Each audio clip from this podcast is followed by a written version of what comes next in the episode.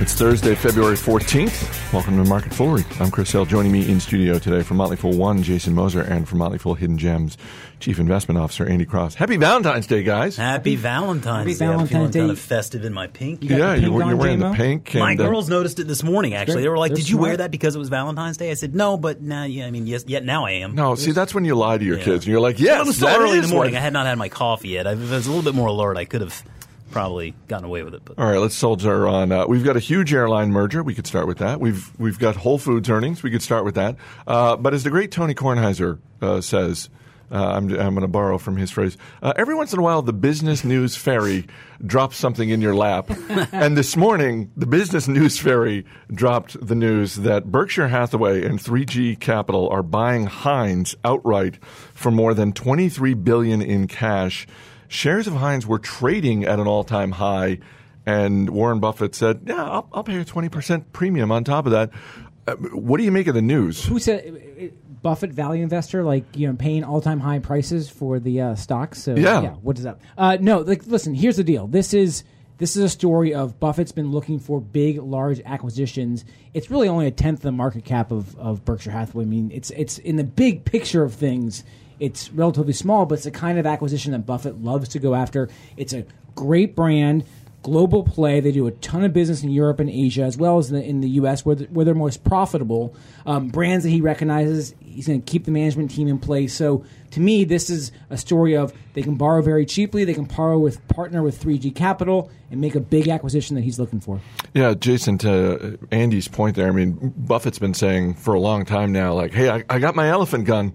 I'm ready to go hunting. And we've been waiting for the big a- acquisition.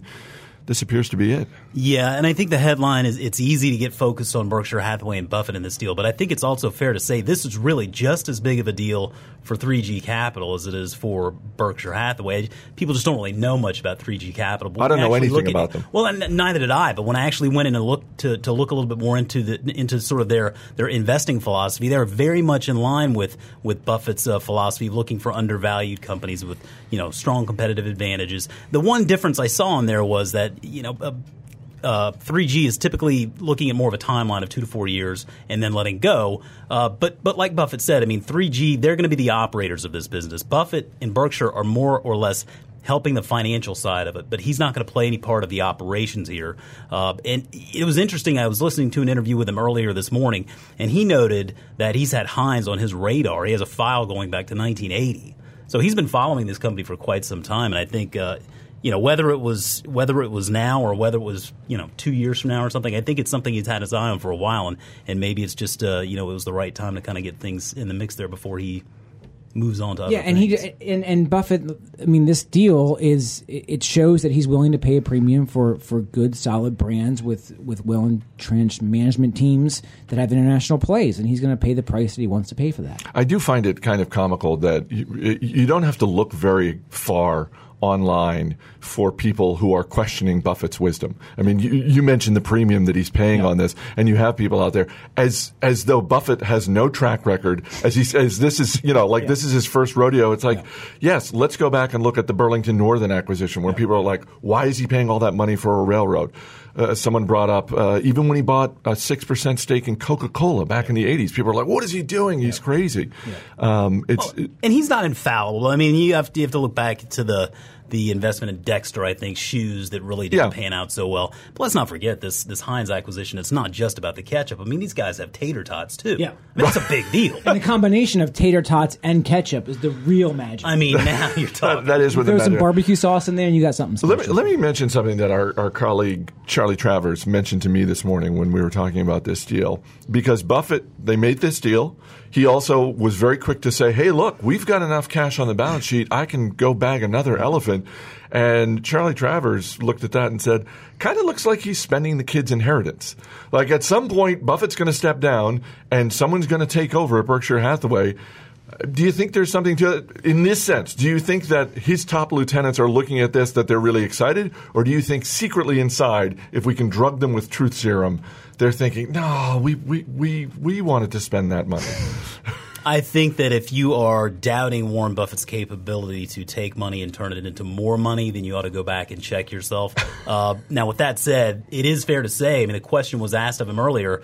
Uh, you know, a lot of times you'll see an acquisition like this, and with Heinz, they have a number of different brands under that umbrella. And the question was, will he use this as sort of a roll-up vehicle to bring more brands under that umbrella? And while he didn't dismiss it, he didn't necessarily he didn't necessarily say they would, but he didn't necessarily say they wouldn't either. He, he did acknowledge the possibility. So he very well may be looking for some other type of consumer discretionary or consumer good to bring into this uh, into this family of brands, so to speak. So this may not be this may not be the last we hear. And Buffett has said that Berkshire is as much an operating company now and runs large companies like Burlington Northern that you mentioned, Chris. Yeah. So so these kind of companies, and you have to think about in a few years how much cash they will continue to pile up into the Berkshire fa- Berkshire Hathaway family Right. and putting that capital to use. His lieutenants, his his uh, the folks who inherit Berkshire Hathaway will have plenty of capital to, to use and to put into um, other companies and other investments over the next decade. And just one more thing to piggyback off of what we were talking about yesterday with Burger King and their new coffee offerings.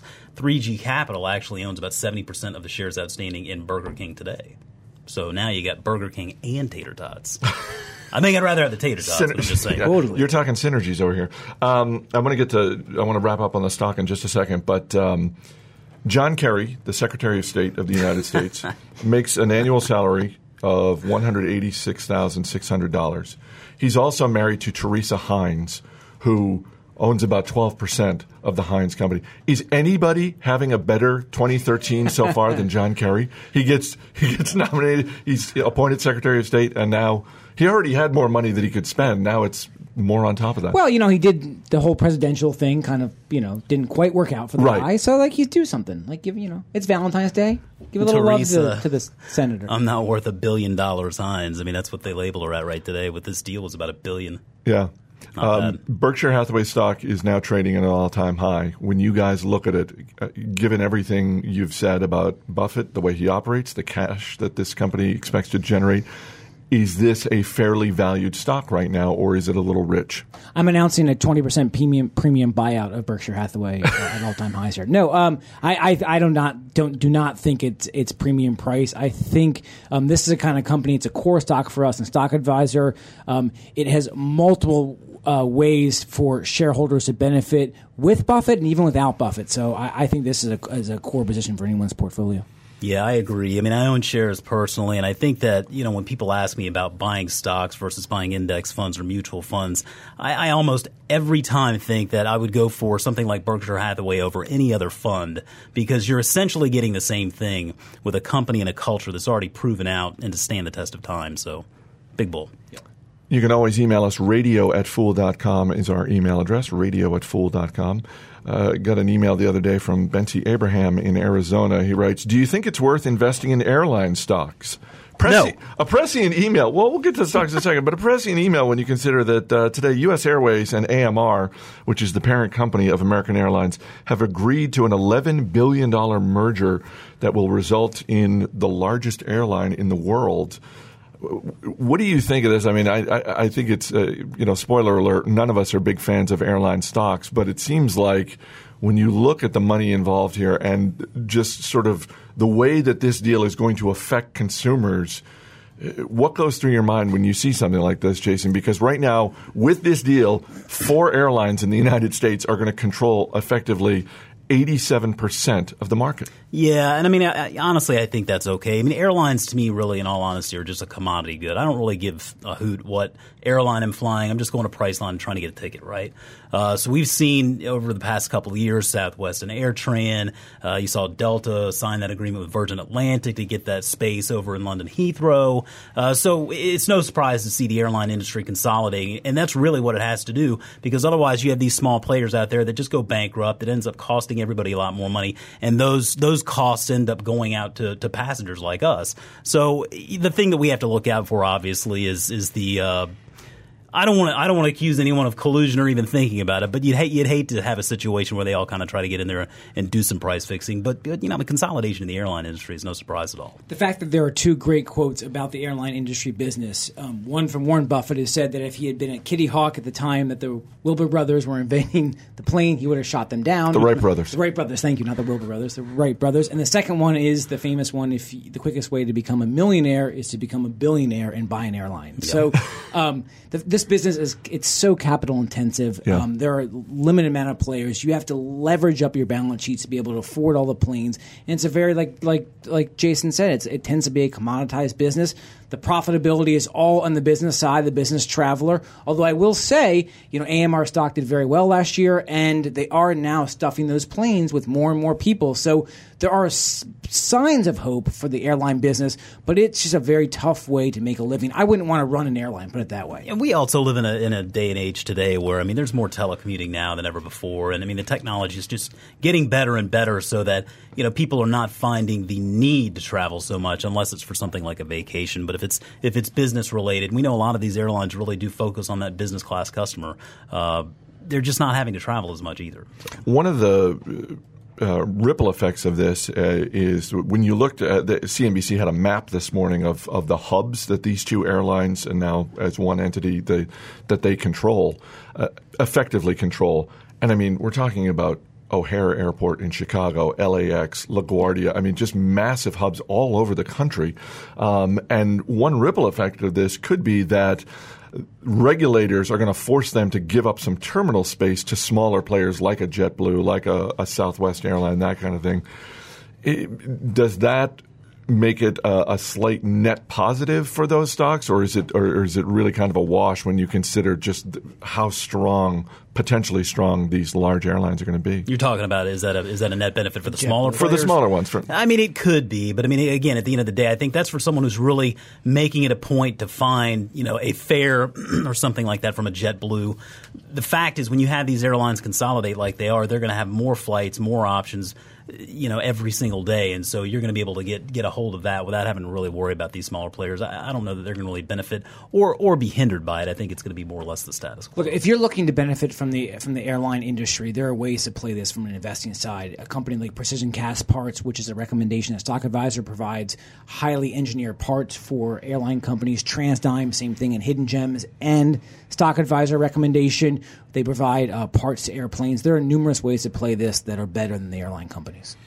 Whole Foods first quarter profit rose 24% and same store sales rose more than 7%. Uh, Jason, those look like pretty good numbers, and yet the stock is down more than 9% this morning. Well, yeah, I mean, Whole, Whole Foods has been a richly priced stock, or at least the perception is it's been richly priced here for a long time now. They've been doing very well, but I think they're running into a situation now where they have to really sort of up their game. They have a very competitive space here, and pricing becomes a big issue. And so there's some concerns about margins getting squeezed, uh, some co- concerns about traffic uh, for, for this coming year. And when you have that kind of, of concern with a stock that is, is priced for some really uh, positive expectations, you see a pullback like this. Now, I, I think that that said, I mean, I think this is still a business with a lot of room to grow. I mean, they have around 345 stores now, and, and Mackey thinks there's room for around 1,000 stores. And so if you look at it from that perspective, they're only about a third of the way there. But by the same token, you have your other stores like Wegmans out there, for example. And, and Wegmans, I think, is a great example of a store that's just perfect for that crossover consumer. Someone who's looking to maybe get the organic peanut butter and the organic bread, but also wants to get his Diet Coke and Cheetos too. I'm not referring to any of my buying habits. I was, I was just going to say. I mean, uh, you know, but but I think you know that's something you can't really do at Whole Foods, right?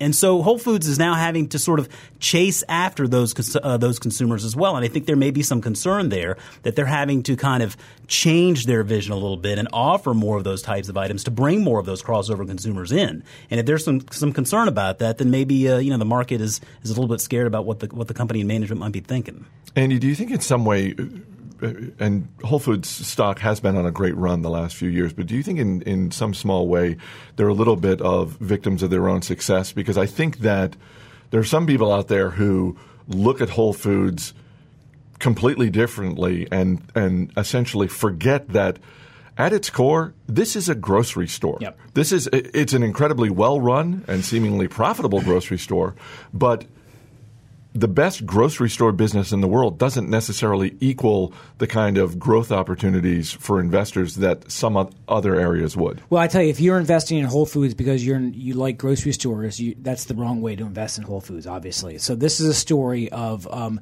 uh, visionary leadership in John Mackey, who is doing trying to do great things for stakeholders, not just shareholders, stakeholders, which are employees, customers, shareholders, suppliers, the, the up and down the chain. So, um, and they've done that for so many years. The story now, what we're seeing is that the same store sales number of 7.2 percent was their lowest in a few quarters, and they t- typically are above eight percent.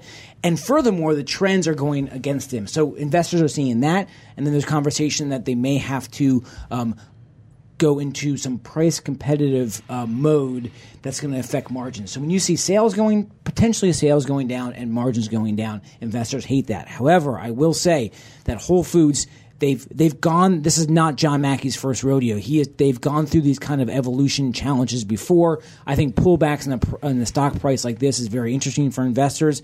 And personally, I, I was thinking about this would be a good time to enter Whole Foods as an investment, as well as for me to go get some lunch this afternoon.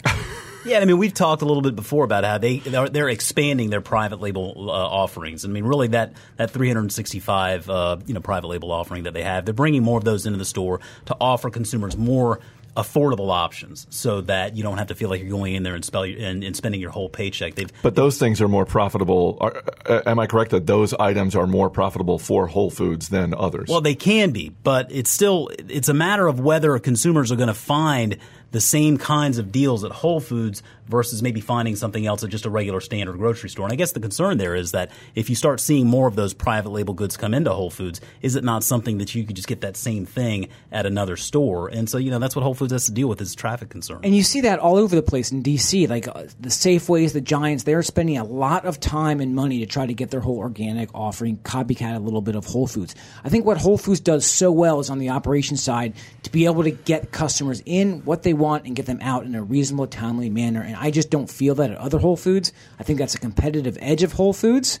And I think if they continue to offer those uh, products for their consumers, they will continue to win over time, and they can do that in more and more markets, as Jason said. They as they continue to grow and expand, even overseas. I was in the London Whole Foods two years ago, and it was booming.